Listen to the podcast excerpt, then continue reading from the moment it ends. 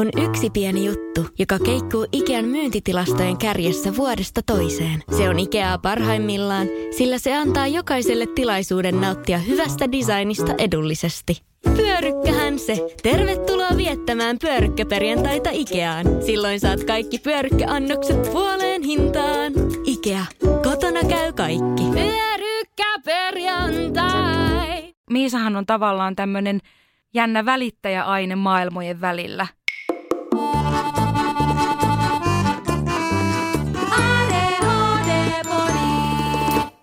Moi, mä oon Reetta Hei, me on Ringa. ja tämä on ADHD-podi. Meidät löydät Instagramista at At ADHD-podi. Siellä voit laittaa meille viestiä, palautetta tai käydä vastaamassa meidän kyselyihin. Tulipa jämäkästi muuten toi meidän ADHD-podi. Ei jää kellekään epäselväksi, että mikä se nikki on. No se on kuule just näin. Tänään meillä on vieraana kokemusasiantuntija. Me käsitellään muun muassa päihteitä, väkivaltaa, koulukiusaamista ja kodittomuutta. Eli jos joku näistä asioista triggeröi sua tai sulla on jollain tavalla läheistä kokemusta näistä, niin kannattaa kuunnella varauksella. Näitä asioita käsitellään tässä jaksossa naiserityisyyden näkökulmasta. Minusta Miisan tarinaa meidän kaikkien tärkeää kuulla, koska esimerkiksi päihdehäiriö on ADHD-naisilla yleisempi kuin verrokeilla. Näitä asioita myös käsitellään tosi paljon vähemmän julkisessa keskustelussa naisten näkökulmasta, ja se on mun mielestä myös tärkeä asia nostaa esiin. Me löydettiin Miisa Heikki Turkan kautta. Eiköhän mennä asiaan. Meillä on studiossa tänään haastateltavana Miisa Lohi, joka on projektityöntekijä RIPA-hankkeessa ja Aseman lapset ryllä. Tervetuloa Miisa. Kiitos ja moikka kaikille. On ihan mahtavaa saada tänne mukaan. Sulla on itelläs kans tää nepsydiagnoosi eli ADHD, eikös näin? Näin sattuu olemaan. Ylläri pylläri, mitenköhän se tällaiseen podcastiin ootkaan sitten päätynyt. Tota, haluatko kertoa itse vähän omiin sanoin sun elämästä ja susta itsestä? Minkälainen tausta sulla on? Aika moninainen tausta ja paljon on ollut niin kuin haasteita omassa nuoruudessa. ADHD on yksi niistä, mutta sen lisäksi mulla oli esimerkiksi pitkittynyttä koulukiusaamista ja muuta, että, että jotka sitten johti esimerkiksi niin kuin huostaanottoon ja niin kuin tosi vääristyneeseen semmoiseen niin kuin minäkuvaan, että käytännössä mä en ole niin kuin tutustunut itteeni tai niin kuin nähnyt itteeni omilla silmillä, vaan mä rupesin näkemään itteni niin kuin kiusaajien silmillä, joka sitten niin kuin tänäkin päivänä vaikuttaa niin kuin suuresti, että on esimerkiksi käynyt ihan semmoisessa minäkuvaterapiassa ja muuta. Onko niin, että se on alkanut se kiusaaminen ihan alaluokilta asti? Joo, olisiko se ollut kolmas luokka, kun se alkoi sitten silleen niin kuin todenteolla. No miten sitten lapsuus ennen kouluaikaa? Onko sulla ollut iloinen ja kiva lapsuus? No on ollut iloinen ja kiva lapsuus, että et olin tosiaan aika semmoinen rämäpää lapsi ja tosi niin kuin omaperäinen. Kahdestaan kasvoin mun äitin kanssa, joka on niin kuin, se on ihan huipputyyppi. Ö, isä sitten taas on niin kuin päihteiden käyttäjä, että siitä sitten ei ole niin, kuin niin, paljon, niin paljon hyviä muistoja. Mutta silleen kaikin puolin katsoisin kuitenkin, että, niin että aika onnellinen lapsuus on ollut ennen niin kuin sitä koulun alkuun sitten. Eli se turvattomuus on tullut muualta kuin sieltä perheen sisältä. se on tullut muualta kuin perheen sieltä, että se on tullut siitä, että, että ei niin kuin ole kokenut sitä, no tietyllä tavalla niin kuin turvattomuus ja sitten semmoinen niin kuin, mä koen myös turvattomuudeksi sitä, että jos mua ei hyväksytä. Ja ehkä mua ei niin kuin ymmärretty kuitenkaan sit kotonakaan niiden mun niin kuin oireiden kanssa. Ja jotenkin tuntuu, että mut nähtiin ehkä kotona, koulussa ja niin kuin joka ympyröissä jotenkin niin kuin ongelmana tai jotenkin niin kuin haasteellisena.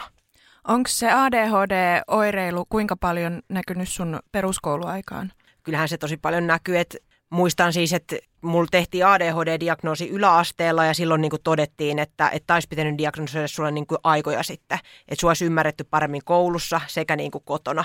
Kyllä mä muistan, että siellä kävi mun opettajatkin siellä, kun mua diagnosoitiin ja tehtiin semmoinen niin kuin vuoden kartoitus, niin että kyllä silleen reissuvihkossa luki päivittäin sitä, että ei pysty keskittymään tunnilla ja häiritsee muita oppilaita. Ja sitten muistan, että mut niin kuin välillä laitettiin esimerkiksi jonkin siivouskomeroon sit opiskelee niin kuin yksin, jolloin mä myös katson, että se niin kuin mun ADHD-oireilu on voinut olla yksi syy siihen, että mä oon ollut helppo kiusaamisen kohde, koska mua on niin kuin aikuistenkin puolelta nostettu näkyväksi ja laitettu ulkopuoliseksi, jolloin mä myös katson, että mä oon ollut ehkä myös semmoinen helppo kohde, mihin tarttuu, koska mä oon aina niin kuin näkyvissä. No uskoksi, että se ADHDn vielä varhaisempi tunnistaminen olisi voinut vaikuttaa siihen sinun minäkäsitykseen ja itsetunnon kehitykseen? Ihan varmasti olisi vaikuttanut, että se et ei niin kuin myöskään itsellä ollut sitä vastausta, että miksi mä oon tämmöinen. Ja ajattelin, että on jotenkin niin kuin viallinen, kunnes sitten se diagnoosi tehtiin. No mutta siinä kohtaa, kun se tehtiin, niin se ehkä tuntui vaan vähän niin kuin lisäleimalta. Että mä olin ottanut jo semmoisen hankalan tytön leiman, niin että mä katson, että se ei siinä kohtaa niin kuin yläasteen puolivälissä niin mitään enää pelastanutkaan. Tarjottiinko siinä kohtaa edes minkäännäköistä tukea tai apua enää? No mä kävin erityisopettajalla joistain niin kuin oppiaineista ja mulla aloitettiin kyllä lääkitys. Ja sen lääkityksen seurauksena mulla sitten niin kuin kymppiluokalle lähin paranteleen numeroita, niin siellä nousikin sitten huimasti numerot. Missä kohtaa sun elämässä on ollut käännekohta? Eli missä uskot, että eniten olisi voitu vaikuttaa sun elämän suuntaan? Ja milloin tämä kamelin selkä niin sanotusti katkes? Mä veikkaan, että, että se on just noin kouluajat, milloin niin kuin, että mun mielestä se on ehkä vähän turhaa jossitella, että, että milloin olisi voinut auttaa ja olisiko voinut auttaa, koska ei me saada ikinä sitä vastausta kuitenkaan, että olisiko se sitten auttanut. Mutta ehkä niin semmoinen, että itsellä ei ollut hirveitä niin kuin hyviä aikuiskontakteja tai turvallisia aikuisia muuta sit kuin oma äiti. Ja omalle äitille ei tietenkään sit niin kuin kaikkea halua kertoa. Sit samoin, että opettajiin mulle ei ollut niin kuin yhtään lämpimät välit mun niin kuin haasteellisuuden takia. Niin mä jotenkin koen, että, että mä kävin tosi hajanaisesti eri palveluissa, kuraattoreilla ja psykologeilla ja perheterapiassa, mutta kenelläkään ei ollut semmoista niinku kokonaiskuvaa ja ne ei niinku keskustellut toistensa kanssa ne verkostot, mitä mun ympärille rakennettiin, että tuntui, että ne oli vähän semmoisia verkostoja, että no niin, että nyt tollon kato, tuota, tätä tukee, tätä tukee, tätä tukee, mutta kukaan ei oikeasti tiennyt, että se tukee auta. No oliko sulla sitten kavereita ollenkaan, jos olit koulukiusattu, vai oliko jotain harvoja valittuja? Oli muutamia semmoisia poikia, kenen kanssa tosi paljon hengasin ja oli muutenkin vähän semmoinen poikamainen tyttö, että talvisin pelailtiin paljon lätkää ja hypittiin katoilta lumihankiin ja muuta. Että oli muutamia semmoisia niin miespuolisia ystäviä. No missä kohtaa ne kaveripiirit alkoi sitten vaihtumaan? No se tapahtui, kun mä siirryin yläasteelle, niin sit siinähän kohtaa niin tytöt ja pojat, että jos on ollut tosi läheisiä frendejä, niin siinä tulee semmoinen tietynlainen erkaantuminen, erkaantuminen siinä teiniässä se varmaan alkoi siitä, kun mä aloin lintsaan sieltä yläasteelta ja jotenkin siinä tapahtui tosi paljon sitä niin kuin koulukiusausta ja siellä tapahtui just tämä ehkä sit sen koulukiusauksen se kameliselkä katkesi sit siihen niin kuin YouTube-videoon, mikä musta jaettiin jonka jälkeen mä en enää mennyt kouluun. Sitten automaattisestihan mun kaveripiiri vaihtuu, koska mä en käy siellä koulussa. Mutta sijoitetaan, niin kuin, huostaan otetaan, jolloin mun niin kuin se uusi kaveriporukka on käytännössä sen laitoksen muut, muut nuoret sitten. Minkälaista se koulukiusaaminen oli konkreettisesti ja tajusitko heti, että se on koulukiusaamista? En varmaan tajunnut heti ja millaista se oli, niin se oli semmoista niin kuin tosi paljon henkistä. Jotenkin, että mua niin kuin kiusattiin tosi aroista aiheista, esimerkiksi siitä, että mulla ei ole isää. Isää ja sitten niin mun äitin varallisuudesta ja, ja tota sit mun vaatetuksesta ja tämmöisestä, jolloin niin kuin musta näkeekin, että kun mä oon mennyt ala-asteelle, mä pukeuduin tosi värikkäisiin vaatteisiin, oli tosi semmoinen omaperäinen, sitten katsoo kuvaa, kun mut on huostaan otettu, kun mä oon 14-13-vuotias, mä oon, mulla on mustat hiukset ja kokonaan mustat vaatteet. Et henkistä henkistä ja sitten siihen aikaan tuli just nämä kaikki irkkalleriat ja muut, niin niin sitten siihen urheiluunkin, että minkä takia mä urheilun lopetin, niin siihenkin sitten vaikutti tämmöiset, että musta tehtiin niinku irkkalleria yhteisöjä, missä niinku dissattiin mun harrastusta ja muuta. Ja sitten mulle, että vittu, että en, en mä totakaan enää harrasta. Sulla on tosissaan myös vahva urheilutausta. Mitä kaikkea sä oot tehnyt? Mä oon harrastanut tosi paljon kaikenlaista ala-asteella ennen kuin mä löysin sitten sen te-harrastuksen, mihin mä palaan kohta, niin mä harrastin tanssia, jalkapalloa, pikaluistelua ja uintia. Sitten mä löysin judon ja sitten mä harrastinkin sitä aika pitkään ja lähinkin kilpaileen siellä ja jotenkin ne tatamit oli sille ihana paikka, että se siellä ei tarvinnut olla sen niin kuin oman taustan kanssa tai että kukaan ei tiennyt siellä urheiluseurassa, että mua kiusataan koulussa ja mä olin niin kuin, vähän niin kuin siellä mä pystyin olla sille oma itteni ja kukaan ei niin kuin nähnyt sitä kaikkea, että mitä mulla niin kuin omassa elämässä tapahtuu. Sitten toki se oli myös sellainen paikka, että missä sit sai niin kuin jotenkin luvan kanssa purkaa niitä paineita. Se oot kuvannutkin, että kuulumisen tarve ja sen seurauksena tuleva voimautuminen on tapahtunut myös täällä urheiluharrastuksessa. Mm. Niin minkä takia sitten se jäi aikanaan taka-alalle? Siihen varmasti vaikutti tosi paljon se, että mitä musta puhuttiin ja mitä musta sanottiin. Että mä olin jotenkin, mä veikkaan, että kun mä olin vuosia kuunnellut semmoista niin kuin haukkumista ja syrjintää, niin mä jotenkin otin liian vahvasti siinä kohtaa itteen jotenkin ihan kaiken.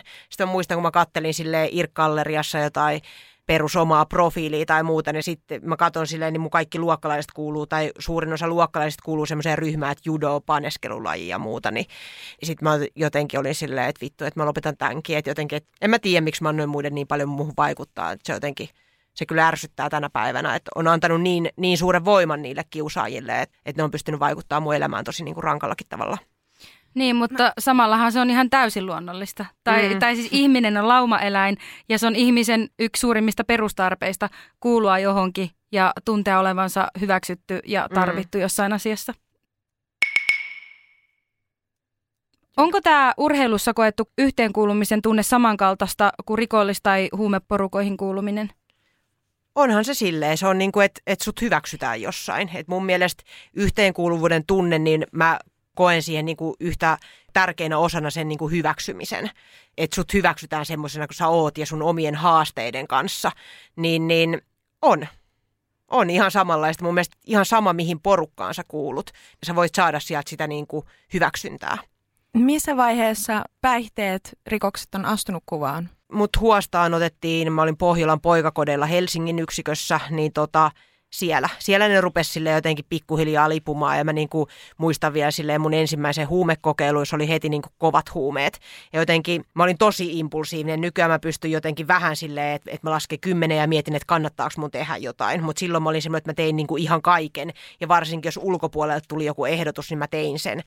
Mä muistan, että mä sanoin mun friendille monta kertaa, että me lähdettiin Kallion baareihin, koska sinne pääsi alaikäisenä helposti sisälle. Ja tutustuttiin siellä yhteen mieheen ja lähdettiin sen miehen hotellihuoneelle. Mä sanoin monta kertaa, että, että älä sit sano mulle, että vedä. Että kun mä tiedän, että mä vedän, että älä sano ja että, että älkää tarjotko mulle ja yritin jotenkin silleen.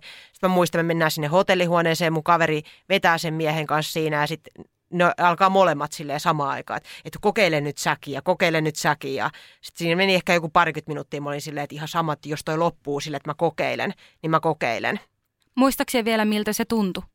No se ei kyllä tuntunut hirveän hyvältä. Että jotenkin miettii, että, että miten niihin sitten niin kuin myöhemmin on jäänytkin ihan koukkuun. Että jotenkin se eka kerta oli tosi kaoottinen. Ensinnäkin mulla seurasi siitä tota, virallinen huostaanotto, kun mä jäin kiinni siitä. Et mulla oli vielä sauma päästä niin kuin avohuollon tukitoimenpiteeltä himaa.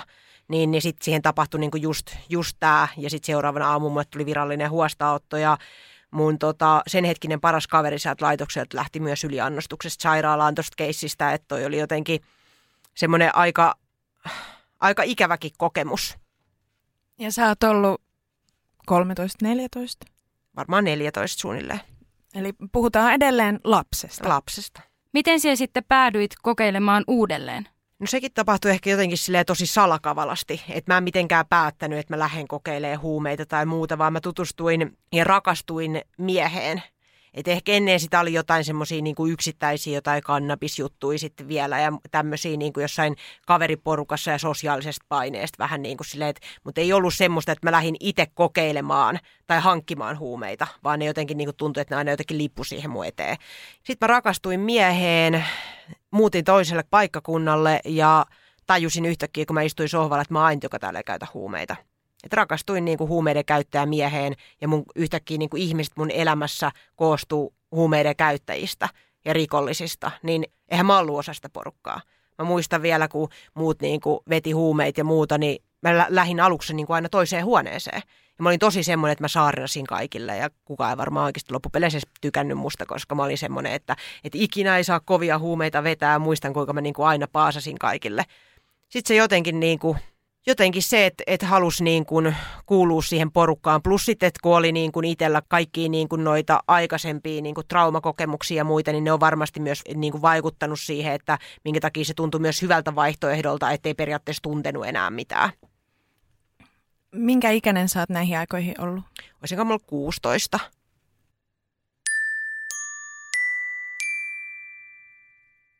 No miten sä oot oppinut hyödyntämään tätä sun omaa tarinaa, kun sä työskentelet sellaisten henkilöiden kanssa, jotka kamppailee samankaltaisten asioiden kanssa, joista myös sun oma elämä on rakentunut?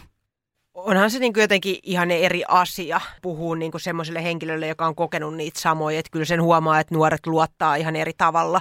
Ja sitten pystyy niin kuin hyvin paljon myös peilaamaan sitä jotenkin niin kuin sitä omaa menneisyyttä niiden nuorten kanssa. Ja sitten pystyy ehkä näyttää esimerkkiä siitä, että jotenkin, että niistäkin voi selvitä ja että, että peli ei ole vielä kuitenkaan menetetty. Että vaikka siellä sitten olisikin rikoksia ja päihteitä ja mennyt vaikka huonosti jo vuosiakin. Onko sulla vaikeaa vetää rajaa omaa henkilökohtaiseen elämään ja työminään? On ihan tosi vaikea, että et kyllähän nuorten kanssa kun tekee duunia, niin sitä tekee aika lailla koko aika. Et kyllä se on silleen, että Snappi varmaan tässä tälläkin hetkellä niin kesken tätä haastattelua laulaa. Että jotenkin tosi vaikea on vetää sitä rajaa ja on joutunut niin kuin sitä, sitä niin kuin harjoittelemaan ja hyödyntää siinäkin esimerkiksi muita ammattilaisia, että miten pystyn sitä rajaa vetämään. Onko se raja ikinä ylittynyt silleen, että sulla olisi vaikka omaan hyvinvointiin ollut siitä haittaa? Onhan se ylittynyt. Että jotenkin kun nuorten kanssa tekee duunia, niin en mä tiedä, että minkälainen työntekijä voi olla semmoinen, kellä ei se raja menisi rikki. Me puhutaan niin aroista aiheista, että siellä on kuitenkin niin kuin itsemurhayrityksiä, siellä on raiskauksia, siellä on niin kuin päihteiden käyttöä, siellä on vakavia rikoksia, vanhempien kuolemaa ja muuta. Niin en mä tiedä, että minkälaisella työntekijällä, että ehkä on jo kyynistynyt työntekijä, jos ne ei menisi oikeasti yhtään tunteeseen ja jos ei niin kuin välillä nukkuisi öitä ihan huonosti sen takia, sen takia, että nuoret voi huonosti. Se oma muutos varmaan lähti tota vankilasta. Et se oli semmoinen niin kuin totaalinen jotenkin en tiedä oikein edes, miten mä sen kuvaan, mutta et siinä tapahtui paljon siinä, kun mut on esimerkiksi otettu kiinni ja mä oon lähtenyt vankilaan, ja siinä ehkä jotenkin tajus sen pikakelaukselle, että ei, ei ole elämässä niin kuin 15 vuoteen ihan hirveästi positiivista sanottavaa. Sitten mm, mä oon tosi läheisriippuvainen ihminen, niin mulla silloinkin sit oli niin kuin mies, kenen kanssa mä elin, ja käytännössä mä niin kuin, Mä tunsin ihmisiä käyttömaailmasta, mutta mä en hengannut kenenkään Eli mä hengasin kahdestaan tämän miehen kanssa, niin kuin 247, ja ainoastaan mä näin niin kuin pakolliset menot, niin jotain muita ihmisiä. Ja tota, se kuoli sitten saman päivänä, kun mut on otettu kiinni. Niin, niin tota, jotenkin tuntuu, että se semmoinen joku myös side sinne maailmaan, maailmaan katkesi siinä.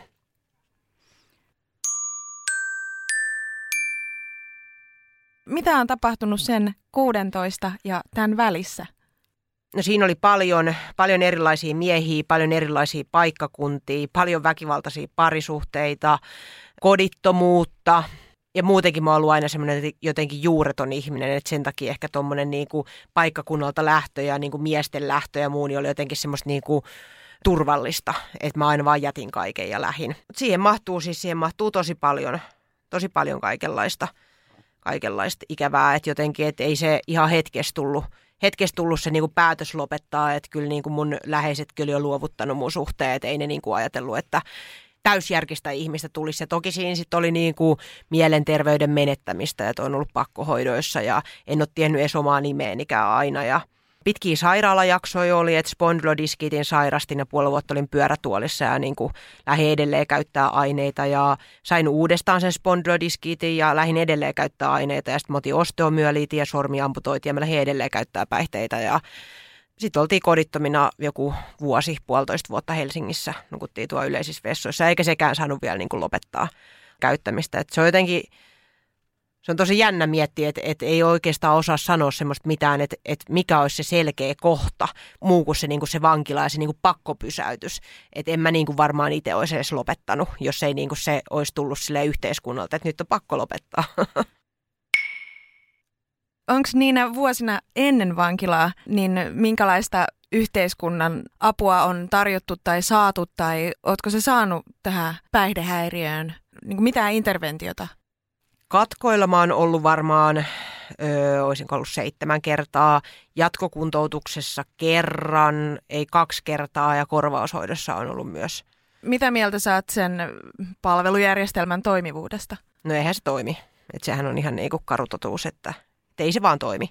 Et jotenkin mä muistan, kun mä siinä niin kuin loppuaikoina yritin saada täällä stadissa apua, niin mä muistan, että, että mut niin kuin velvoitettiin johonkin päihdetyöntekijä ajoille. Esimerkiksi, että sä oot keskiviikkon kello yhdeksän täällä. Okei, mä oon koditon, ole puhelinta, miten mä voin olla keskiviikkona niin kuin viikon päästä siellä, jolloin käytännössä mä en niin kuin saanut myöskään apua, koska mä en pystynyt sitoutumaan näihin aikoihin. Mutta kuka koditon päihteiden käyttäjä pystyy sitoutumaan siihen, että sä oot täällä ensi viikon keskiviikkona kello yhdeksän aamulla. Minkälaista henkistä työtä se on sulta iteltä vaatinut, että sä oot muuttanut käsityksen turvallisesta ja tutusta? Koska niin kuin sä tuossa aikaisemmin viittasit, niin kaikki ne haitalliset asiat, mitä sun elämässä on ollut, on tuntunut kuitenkin turvalliselta. Että siihen on aina ollut helppo palata. Joo, ja siis kyllä edelleenkin mä voin sanoa, että mulle niin kuin, en mä vieläkään varmaan onnistunut kokonaan niitä muuttamaan. Että kyllä mulla vieläkin silleen on esimerkiksi kroppa välillä semmoisessa hälytystilassa, että mä joudun ihan niin kuin puhua itselleni ja rauhoittaa itteeni ja tulee se semmoinen, niin kuin, että mä säpsähtelen ja mulla tulee semmoinen, että mulla on pakko tehdä ja pakko liikkuu. Ja niin kuin, asettuminen pelottaa vieläkin, vaikka mä oon asettunut, mutta en mä voi sanoa, että niin kuin, en mä voi niin kuin sataprosenttisesti sanoa, että se on kuitenkaan niin kuin se, että musta aidosti tuntuu, että mä oon turvassa. Mutta toki mä oon niin kuin sillä järjellä ajateltun turvassa, että mä tiedän, että mun oven taakse ei tulla, mä tiedän, että mua ei ehkä puukoteta, jos ei sitten mua puukoteta randomisti tuolla kadulla, mutta jotenkin, että ne on paljon etäämällä, kun on aikaisemmin elänyt siellä, että se on ollut ihan arkipäivää, että kun kääntää siellä, niin ohottaa suppos. Siis kun mä oon itse nyt pohtinut tosi paljon sitä, että kun on niin paljon tapahtunut elämässä, mm. niin on tosi vaikeaa just hyväksyä sitä, että yhtäkkiä mulla voikin mennä hyvin.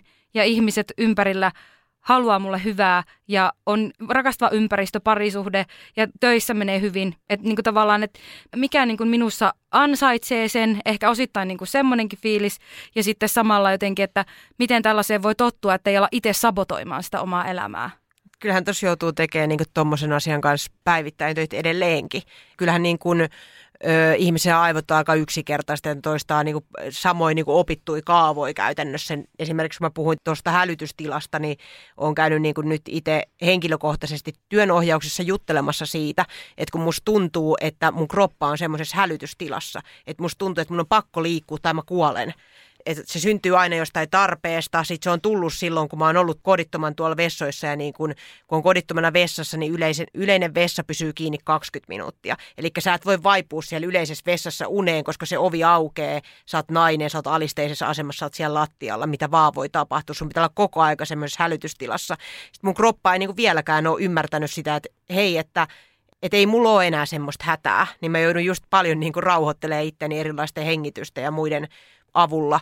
Ja edelleenkin joudun päivittäin pohtimaan myös niin kuin niitä omia motiiveja ja myös sitä, että, että en lähde semmoiseen hajota ja hallitse tai pakene ja taistele. Ja aika ajoin saan itteni just kiinni siitä, että onneksi se niin kuin nykyään itse tunnistaa ja tietää, mistä se tulee niin kuin se, että, että tuntuu, että, että ei vitsi, että pitäisikö vaan niin kuin, tiedätkö, jättää kaikkia lähteä. Metsägruupin omistajajäsenenä saat monimuotoisuutta korostavista Metsägruup Plus puukaupoista jopa 300 euron lisäbonuksen hehtaarilta. Tee parhaat puukaupat huhtikuun loppuun mennessä. Metsägroup.com kautta hyvää metsästä. First One. Kaikki viestintäsi yhdellä sovelluksella. Kyberturvallisesti ja käyttäjäystävällisesti. Dream Broker.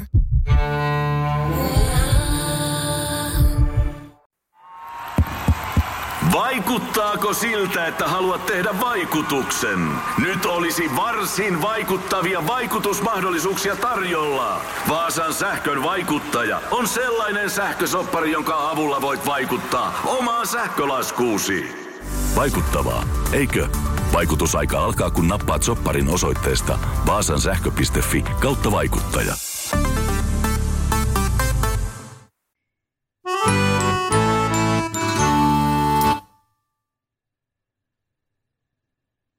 Sä kerroit, että sä sait vankilassa ensimmäistä kertaa oikea-aikaista apua kokonaisvaltaisesti. Miten hemmetissä tämä on mahdollista? Tämä on jotenkin itselle aika jäätävä ajatus, että pitää niin, kuin niin pitkälle päätyä. Ja millaista tämä kokonaisvaltainen apu oli? Se on silleen, että, että ihminen nähdään ylipäätänsä kokonaisvaltaisesti, että mua ei nähdä niin kuin ongelmana, vaan siellä nähdään ne niin kuin monet vaikka ongelmat, minkä kanssa mä painin. Ja sitten niin kuin jotenkin, että se ei ole niin kuin yksi yksi palvelu, joka periaatteessa auttaa mua, vaan niin tuossa kohtaa, kun ollaan siellä, niin siihen tarvii niin kuin aika montaa eri palvelua, että siellä on niin kuin päihdetyöntekijää, on siellä vertaistukea, siellä on työtoimintaa, siellä on traumapsykologia, siis sille, että semmoinen kokonaisvaltainen paketti, niin jotenkin tuntuu, että semmoista, tai se on tosi pirstaleista, jos semmoista niin kuin edes on mahdollista saada ennen vankilaa. En tiedä. Toivottavasti jo. Minkälainen siirtymä oli vankilasta takaisin siviiliin? Miten sitä tuettiin?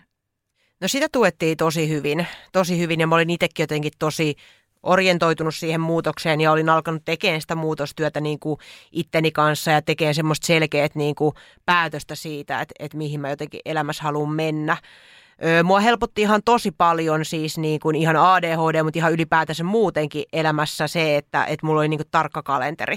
Mä tiesin, mitä tapahtuu ja mihin kellon aikaan ja öö, mä olin koevapaudessa, niin mulla oli panta jalassa, niin se toi mulle vaan turvaa. Mä tiesin, niin kuin, että, että mun pitää olla yhdeksältä kotona ja mut tullaan puhalluttaa. Ne antoi mulle vähän niin kuin semmosia avaimia tietyllä tavalla siihen niin kuin päihteettömyyteen. Että se vapautuminen oli semmoista porrastettua ja aikataulutettua ja niin kuin ylipäätänsä mun elämässä mulla on aina turvallisinta olla, jos mulla on niin kuin omat rutiinit, mistä mä pidän kiinni ja kaiken näköiset muut asiat, mitä se sitten vaatii. Mutta jotenkin semmoinen järjestelmällisyys on niin kuin semmoinen, mikä on ollut ihan avainasemassa siihen, että ei ole lähtenyt niin kuin uusiin noita asioita.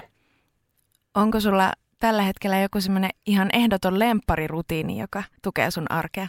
No nyt mulla on taas rutiinit vähän hukassa. Ja niinkin käy aina silleen tasaisin väliajoin, että jotenkin aina paljon puhuu niistä rutiineista ja tietyllä lailla niitä on, mutta sitten on aina viikko, että ne katoaa ja nyt on ollut just semmoinen viikko, että huomaa, että hanskat olisi porapenkillä ja on Pasilassa, vaikka pitäisi olla kaapelitehtaalla, niin en osaa nyt sanoa myöskään yhtään rutiinia, mikä olisi toteutunut tällä viikolla, paitsi salilla kävin tänään, että Siinä on yksi rutiini. Liikunta on oikeasti aina. Se on, niinku, se on, se on tosi hyvä. Se on myös sille itse henkilökohtaisesti ollut ehkä parhaita addiktioita, mitä itsellä on ollut, vaikka addiktio nyt varsinaisesti ei koskaan ole hyvä asia, mutta mm. mieluummin otan liikunnan kuin jonkun muun. Mm. Miten liikunta on tullut takaisin sun elämään? Se vaan tuli. Ehkä se tuli myös siitä, että tuli aika paljon painoa lisää siinä, kun lopetti päihteet ja muuta, niin semmoinen 20 kiloa, niin siinä oli vähän pakkokin alkaa jo tekemään jotain.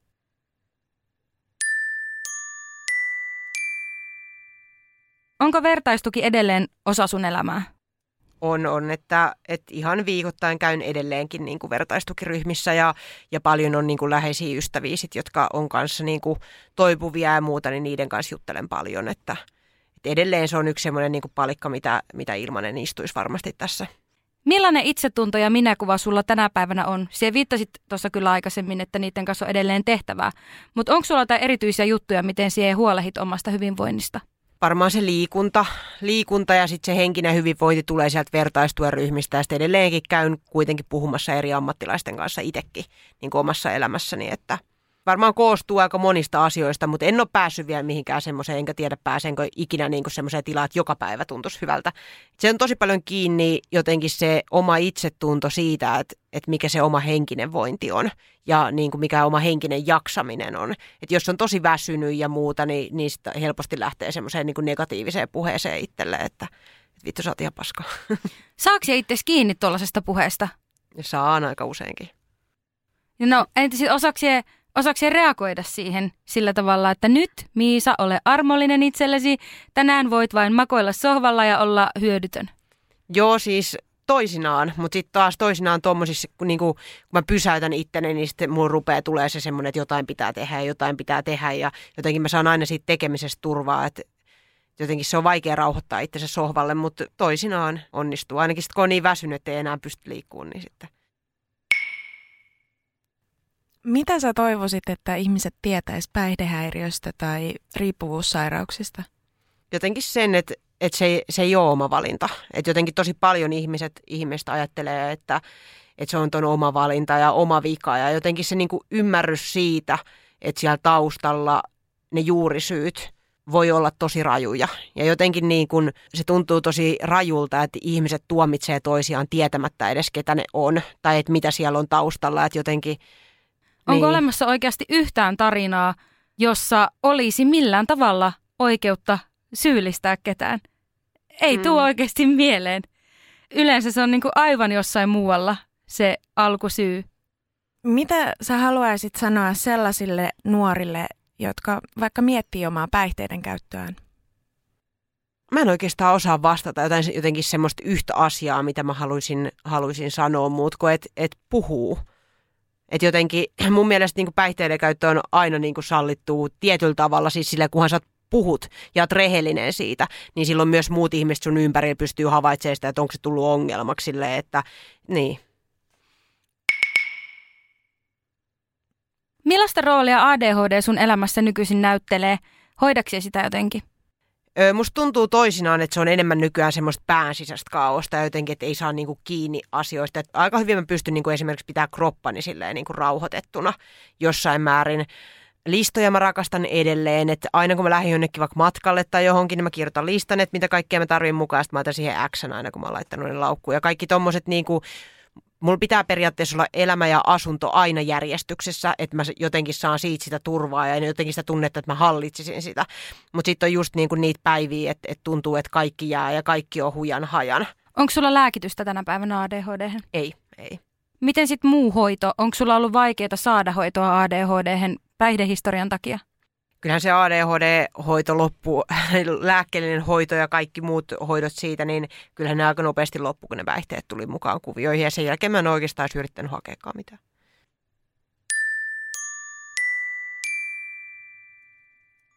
Sä oot kertonut ymmärretyksi tulemisen tarpeesta ja siitä, että on tärkeää kuulua johonkin. Onko sun mielestä mahdollista kokea kuuluvansa johonkin ennen kuin tuntee itsensä ja toisaalta – Miten itseen voi tutustua ja mitkä asiat siinä auttaa? Öö, mun mielestä voi kuulua, että kyllähän niin kuin, tänäkin päivänä mä voin sanoa ensinnäkin, että mä en tiedä kuka mä oon. Mä tiedän ehkä muuta, muutamia prosentteja, tai mä osaan kuvailla itteeni, mutta en mä niin kuin voi sanoa, että mä sataprosenttisesti tietäisi joka päivä, että kuka on Miisa. Kyllähän se on niin kuin tosi tärkeää. Tosi niin kuin monilla lapsilla se on varmasti se luokkayhteisö, mihin kuulutaan. Ja se, että sut hyväksytään siellä luokassa, niin mun, mun mielestä sä koet silloin, että sä kuulut siihen luokkaan omanikäisten pariin. Itseään voi varmasti etsiä monella eri tavalla.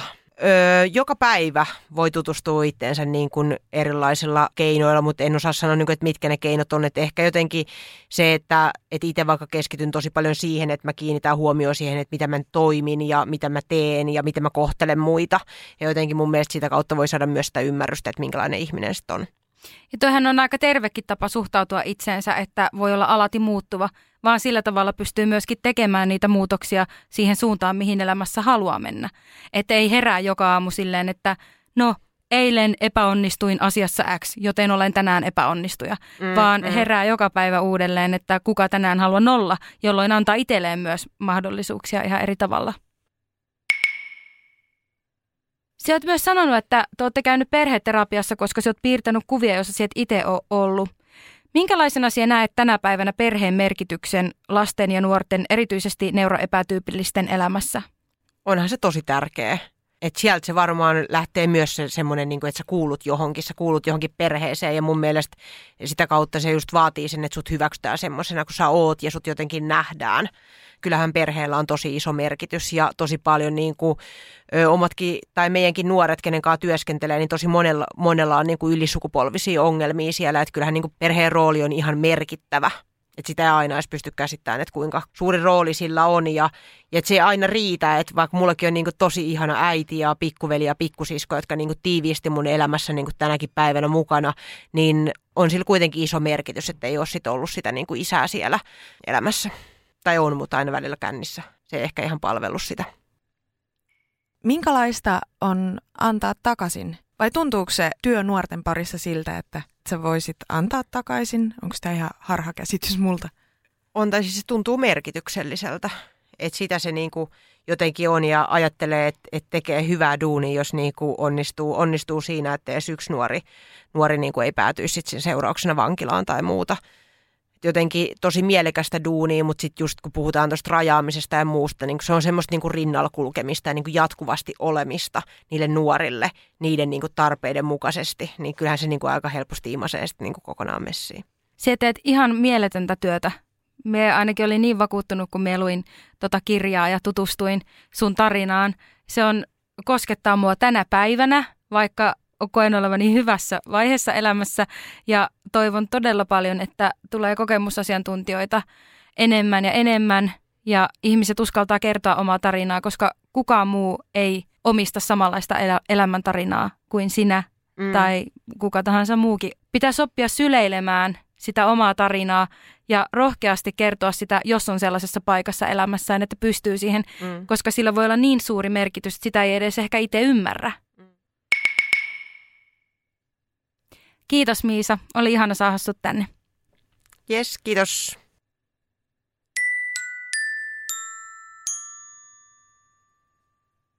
Mitä ajatuksia Miisan haastattelu sussa herätti?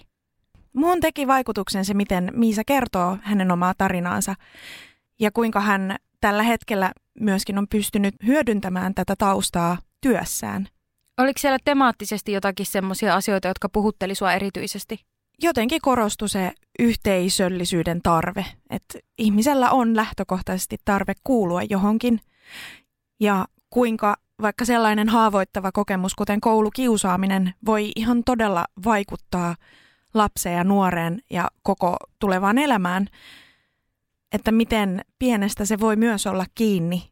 Mua itseä puhutteli erityisesti toi, että harrastuksista ja huumepiireistä tuli samankaltaista kokemusta siitä yhteenkuuluvuuden tunteesta. Niin ei sillä ole loppupeleissä merkitystä, mistä se tulee, kunhan ihminen saa sen. Se on ihmisen perustarve. Harrastuksesta yksin on yksi parhaimpia ehkäiseviä ja suojaavia keinoja. Ja sen tähden myös sellaisten lasten ja nuorten harrastustoiminnan tukeminen, joilla ei välttämättä perheessä ole varaa harrastaa, niin se, se olisi yksi niin kuin sosiaalipoliittisesti ihan ensiarvoisen tärkeitä juttuja tehdä. Allekirjoitan ihan täysin.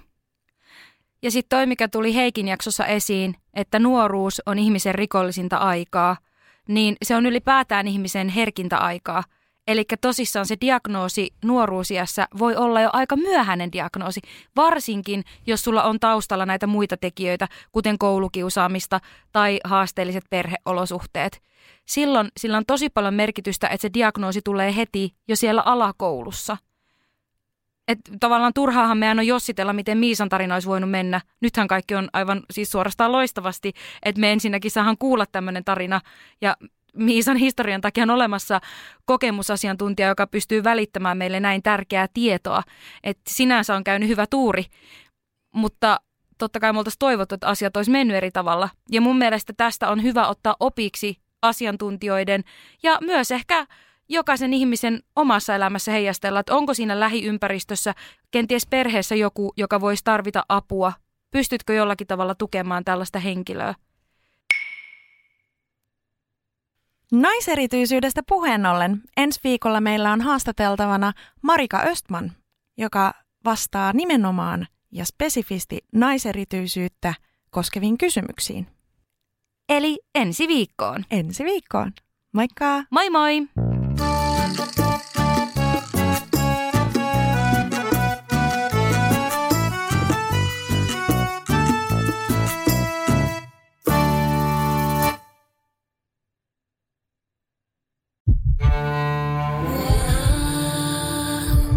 First One. Kaikki viestintäsi yhdellä sovelluksella. Kyberturvallisesti ja käyttäjäystävällisesti. Dream Broker.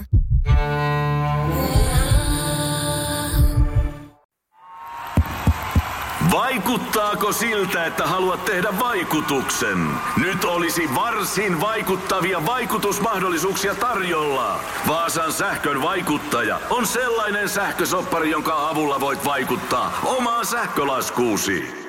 Vaikuttavaa, eikö? Vaikutusaika alkaa kun nappaat sopparin osoitteesta vaasansähkö.fi kautta vaikuttaja.